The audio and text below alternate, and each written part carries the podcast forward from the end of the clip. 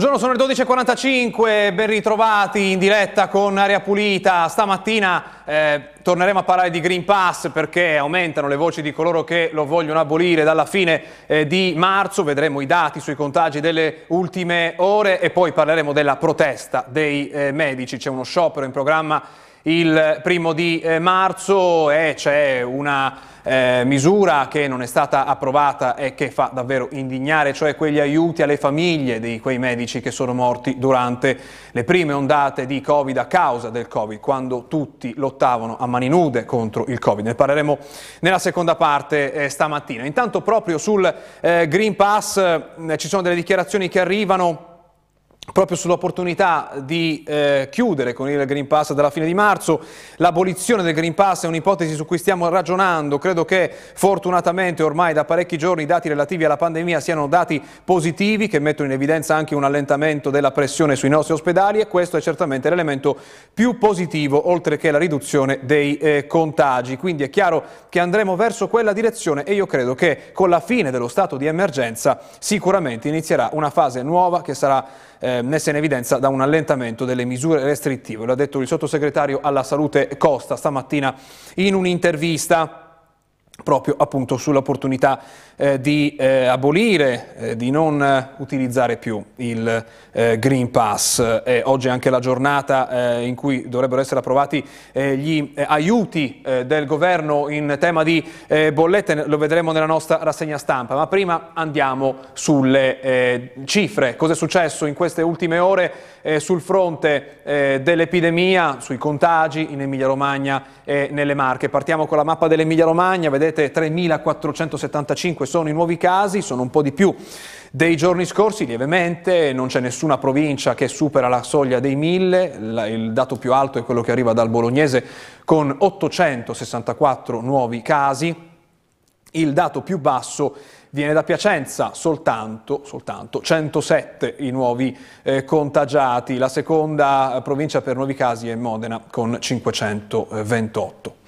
Vediamo che eh, sul fronte dell'incidenza negli ultimi sette giorni ogni 100.000 abitanti rimane Piacenza, la provincia con la eh, quantità più bassa, col dato più basso eh, appunto nell'ultima nell settimana. I guariti sono molti di più, sono 9.035 e ci sono 93 persone in meno in ospedale eh, da ieri.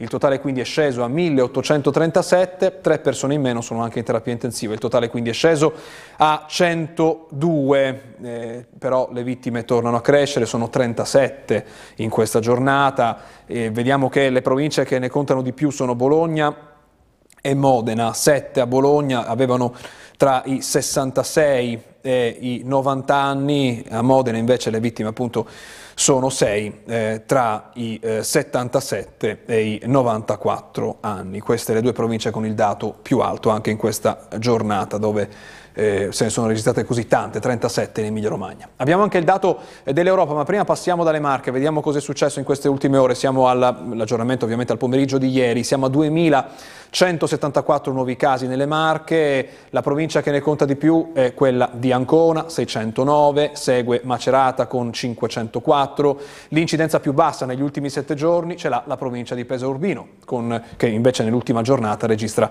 346 nuovi casi. I guariti sono un po' meno, dei nuovi casi, sono 1961 contro appunto i 2174 nuovi casi della giornata, eh, continuano a scendere i pazienti in, ospedali, sono, in ospedale, sono 7 in meno in reparto Covid, 308 quindi il totale, 2 in meno in terapia intensiva, 32 quindi il totale. Ma ci sono 8 vittime anche in questa giornata. Eh, la provincia eh, che vede più vittime anche oggi è quella di Ancona che da sola ne conta 4 ehm, avevano eh, tra i 70 e i 98 anni eh, le vittime riportate sul bollettino pubblicato dalla Regione Marche. Prima di andare a vedere i numeri, ehm, quegli indicatori che possono stabilire il passaggio da un colore all'altro in Emilia Romagna e nelle Marche, andiamo a vedere eh, che cosa ha detto l'Europa, qual è il grafico delle, CD, delle CDC il Centro Europeo per il Controllo delle Malattie. Eh, sapete, diciamo che la, l'epidemia è alla fine, però guardate che cosa dice questo grafico.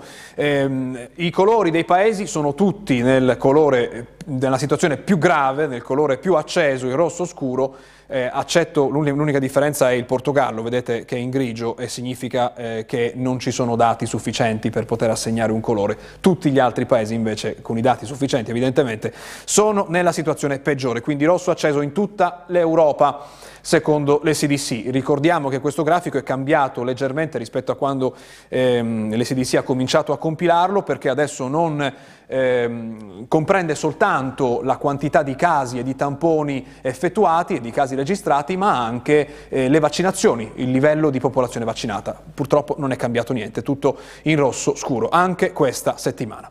Torniamo in Italia allora, andiamo a vedere nel grafico di J Digital, andiamo a vedere Cosa è successo nelle ultime ore? Siamo ai dati del 17 di eh, febbraio, vediamo che le Marche sono la seconda regione in Italia eh, per nuovi casi settimanali per 100.000 abitanti, anzi in realtà la prima perché la prima è Bolzano, provincia autonoma, vedete Subito, le Marche sono subito dopo Bolzano eh, nella, eh, nella, seconda posizione di questo grafico. L'Emilia Romagna invece è all'estremo opposto. Siamo qui, peggio dell'Emilia Romagna, soltanto, anzi meglio dell'Emilia Romagna, scusate, soltanto Trento, Piemonte, Lombardia e Valle d'Aosta eh, sul fronte dei nuovi casi per 100.000 abitanti, che è uno dei tre indicatori che possono stabilire il passaggio da un colore all'altro.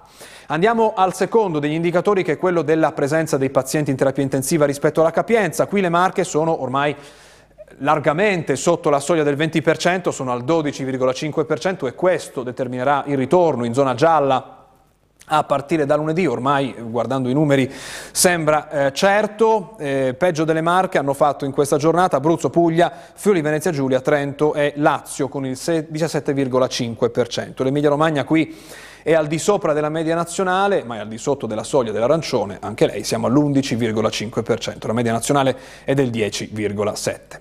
Ultimo indicatore, i pazienti presenti in eh, reparto Covid con sintomi, lo vediamo qui, ecco qui, questo è il, sempre il grafico di JD Digital, anche qui eh, vediamo che le marche rimangono proprio sulla soglia dell'arancione, siamo esattamente al 30% in questa giornata, peggio delle marche soltanto Calabria, Sicilia e Abruzzo.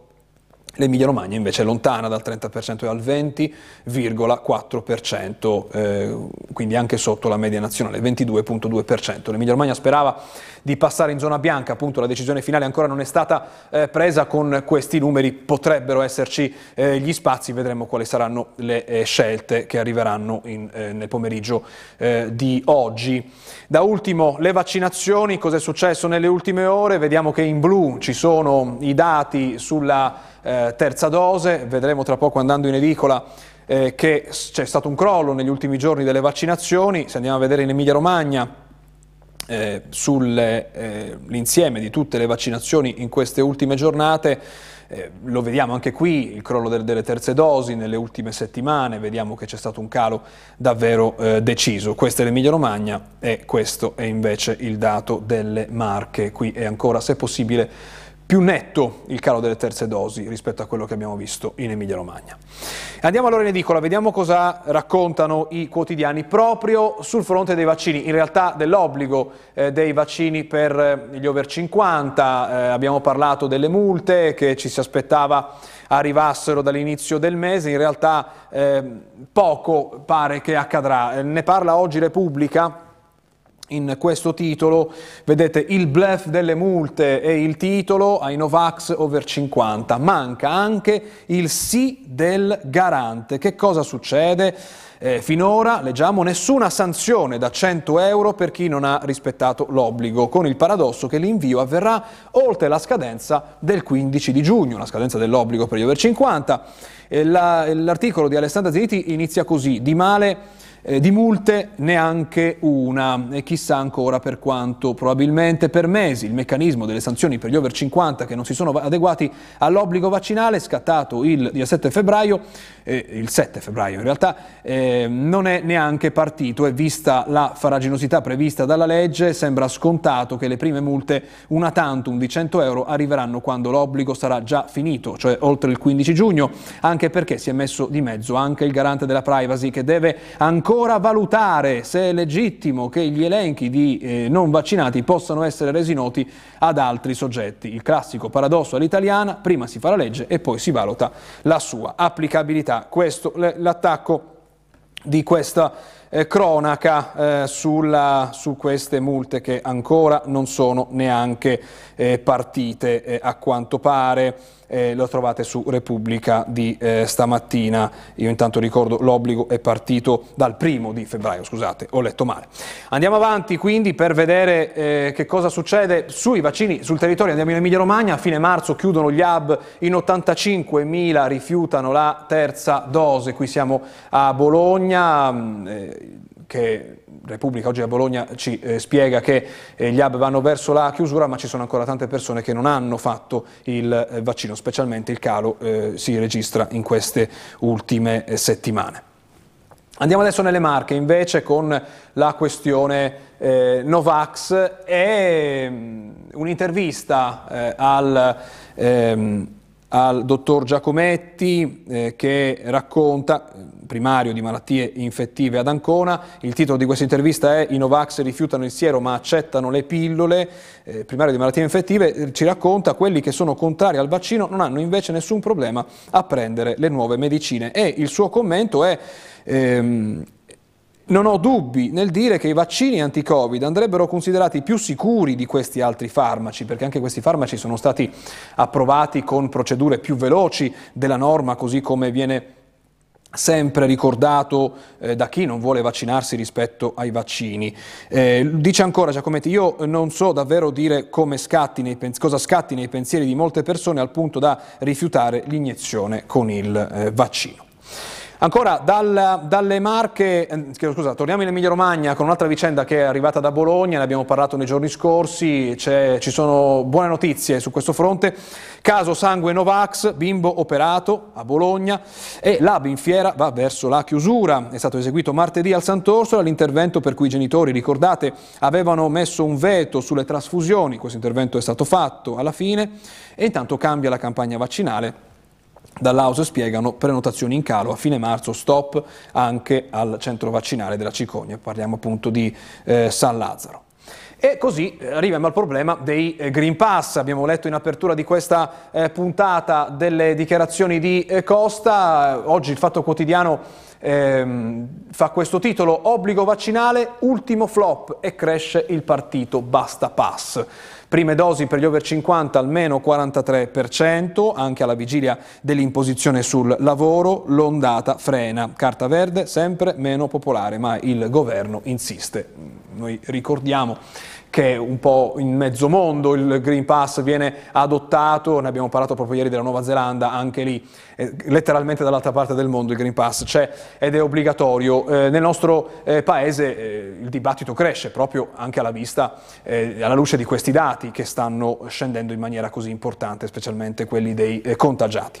Ma andiamo sulle conseguenze nella sanità. Qui siamo sulla stampa, medici in fuga è il titolo in pensione passati al, pri al, privato oppure trasferiti all'estero. In due anni la sanità pubblica ha perso 12.000 camici eh, bianchi e la, la, stampa ci mostra eh, questo, eh, questo, grafico che un po' ci spiega eh, che cosa stanno facendo, cosa, quali, sono le intenzioni dei medici da qui eh, nel corso prossime, del futuro prossimo. Insomma, il 28% vuole restare nel pubblico, il 26% vuole andare all'estero, il 13% pensa alla libera eh, professione intanto 4.000 sono i medici andati in pensione anticipata dal 2019 al 2021 e 8.000 sono passati dal pubblico al privato oppure all'estero negli ultimi eh, due anni e questo è lo spaccato della eh, sanità in Italia all'indomani eh, possiamo dire del passaggio del picco di questa ondata di Omicron.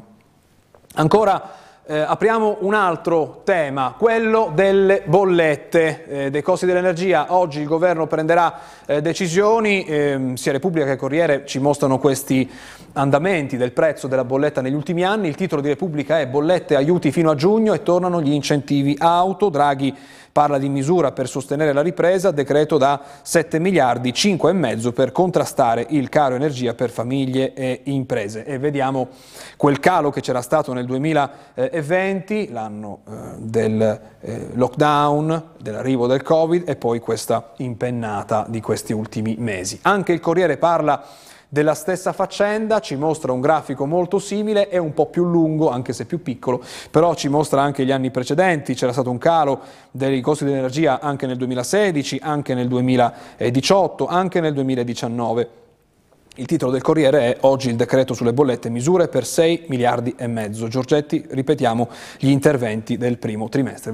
Quali saranno, vedremo appunto quali saranno le misure approvate oggi dal governo per far fronte a questi rincari, non soltanto per le imprese, anche per le eh, famiglie. Altro tema, ne abbiamo parlato qui ad Aria Pulita, eh, ne riparliamo oggi perché c'è stata una manifestazione significativa nelle Marche, i nostri cinema distrutti dalla pandemia, norme assurde, adesso lasciateci vivere. Chi protesta? Protestano i gestori delle sale cinematografiche in rivolta, incontro regionale ad Ancona, pubblico ridotto dell'80% in due anni, Giacometti, situazione anormale, un po' eh, il, eh, chi sta cercando di portare avanti questa eh, battaglia per eh, ottenere eh, ulteriori aiuti per le sale cinematografiche ehm, e parla anche della concorrenza delle piattaforme eh, televisive. L'altra mazzata dopo quelle legate al virus è appunto il tema del costo eh, dell'energia. tema che tratteremo tra un momento eh, dopo la pubblicità è questo. Mio padre morto per curare i pazienti ma lo Stato ci nega ogni risarcimento. Parliamo delle, delle famiglie, dei medici vittime del Covid, facciamo una pausa e ripartiamo da qui, tra poco.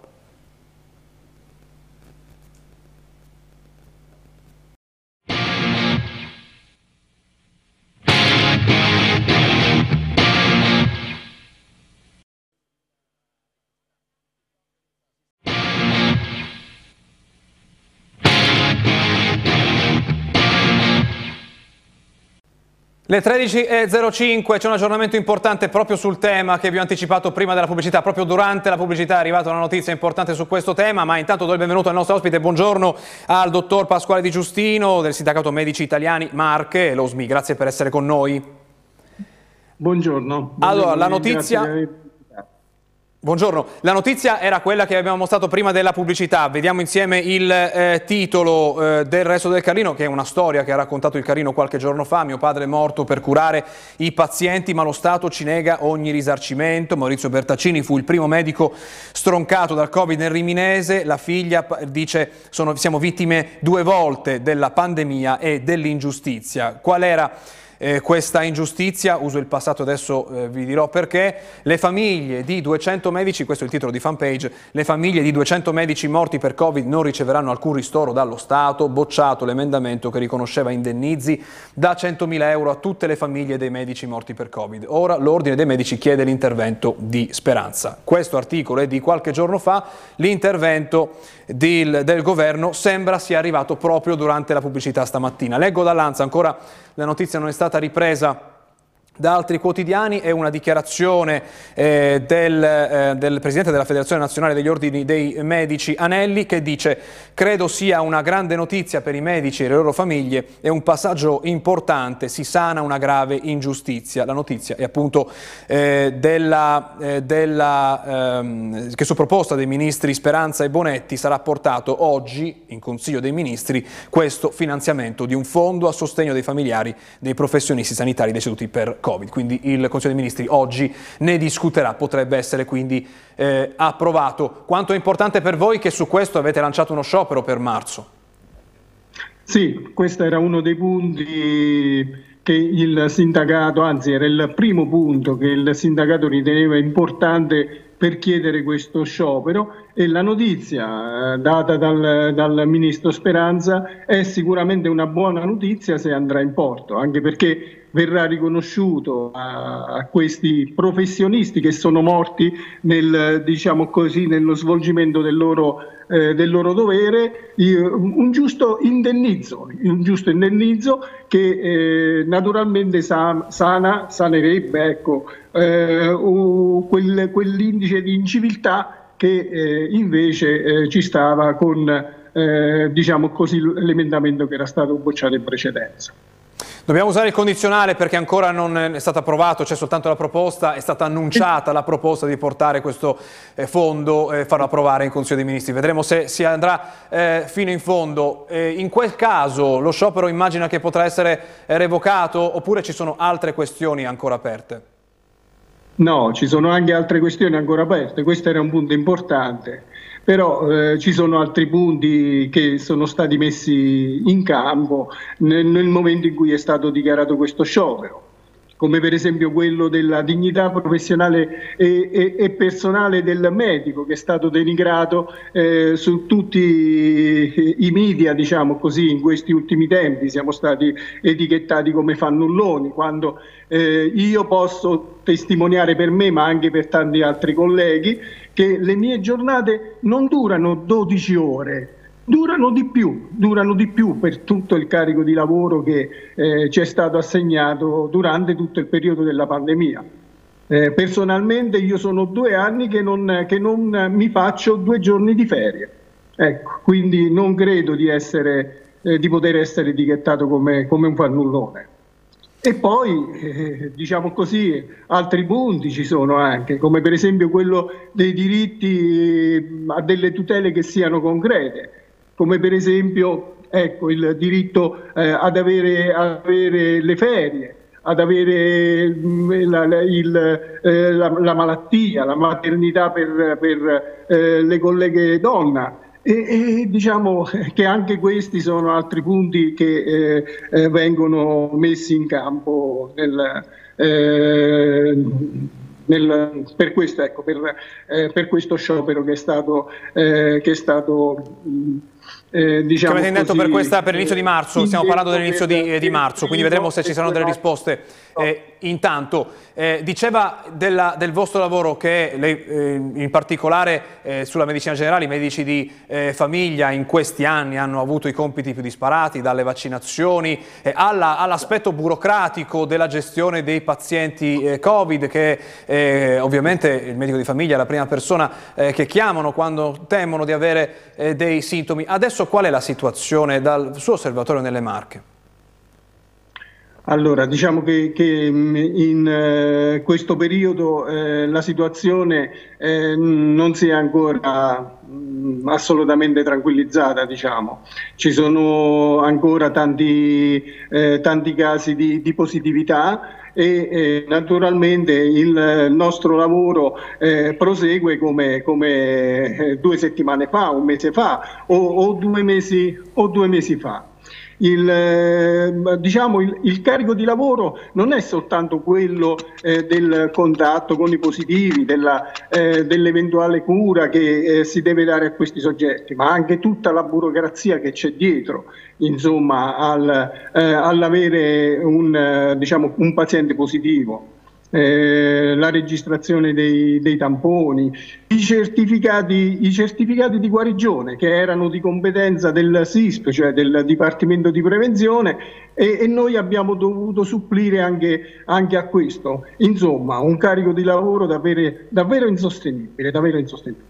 Ma adesso la patologia, la malattia del Covid con cui avete avuto a che fare da, da due anni, eh, state avendo a che fare, è cambiata, sono cambiati i eh, pazienti, eh, sappiamo che la maggioranza adesso di coloro che subiscono le conseguenze peggiori sono i non eh, vaccinati, ma proprio stamattina leggevamo la notizia eh, di, eh, di chi è a casa con il Covid, che non si è vaccinato, ma eh, ha fiducia nell'assumere questi nuovi farmaci che sono stati approvati anche loro con procedure rapide per trattare, non prevenire come un vaccino, ma trattare la eh, patologia. Eh, sono cambiati i pazienti, è più difficile lavorare con i pazienti che hanno scelto di non vaccinarsi?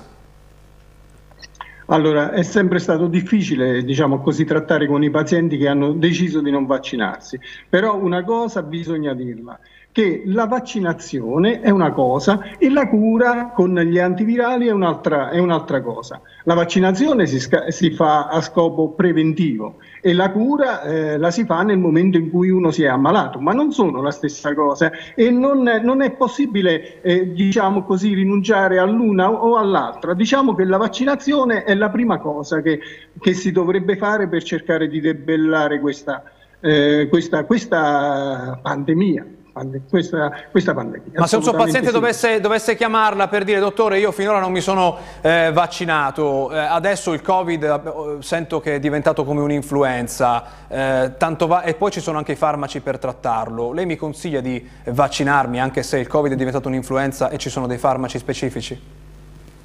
Assolutamente sì. Assolutamente sì, consiglierei di, eh, di, eh, di, eh, di, vaccinarsi a queste persone, anche perché praticamente c'è da considerare anche il fatto che eh, a lungo termine ancora non si sanno quali potranno essere le conseguenze dell'aver contratto il Covid.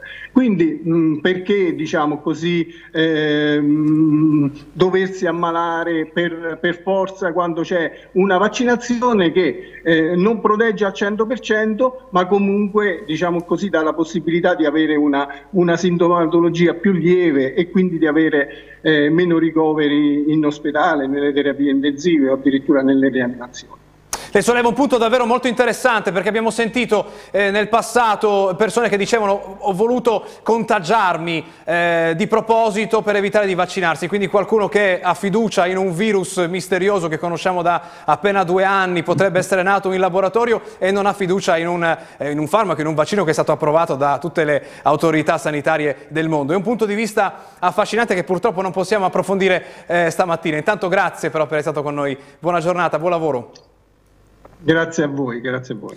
In chiusura io vi mostro i dati sulla qualità dell'aria che vedono eh, ieri soltanto la provincia di Rimini sforare a quota 51 eh, sul, ehm, sulle misure delle PM10, però eh, per esempio c'è eh, Modena che arriva a quota 50 esattamente sulla soglia e il bollettino Liberiamo l'aria di oggi eh, parla di misure eh, straordinarie anti-smog, quelle che abbiamo visto tante volte in questo autunno, nelle province, in questo inverno, nelle province di Reggio Emilia e di Modena, almeno fino a lunedì 21, quindi in questa fine settimana.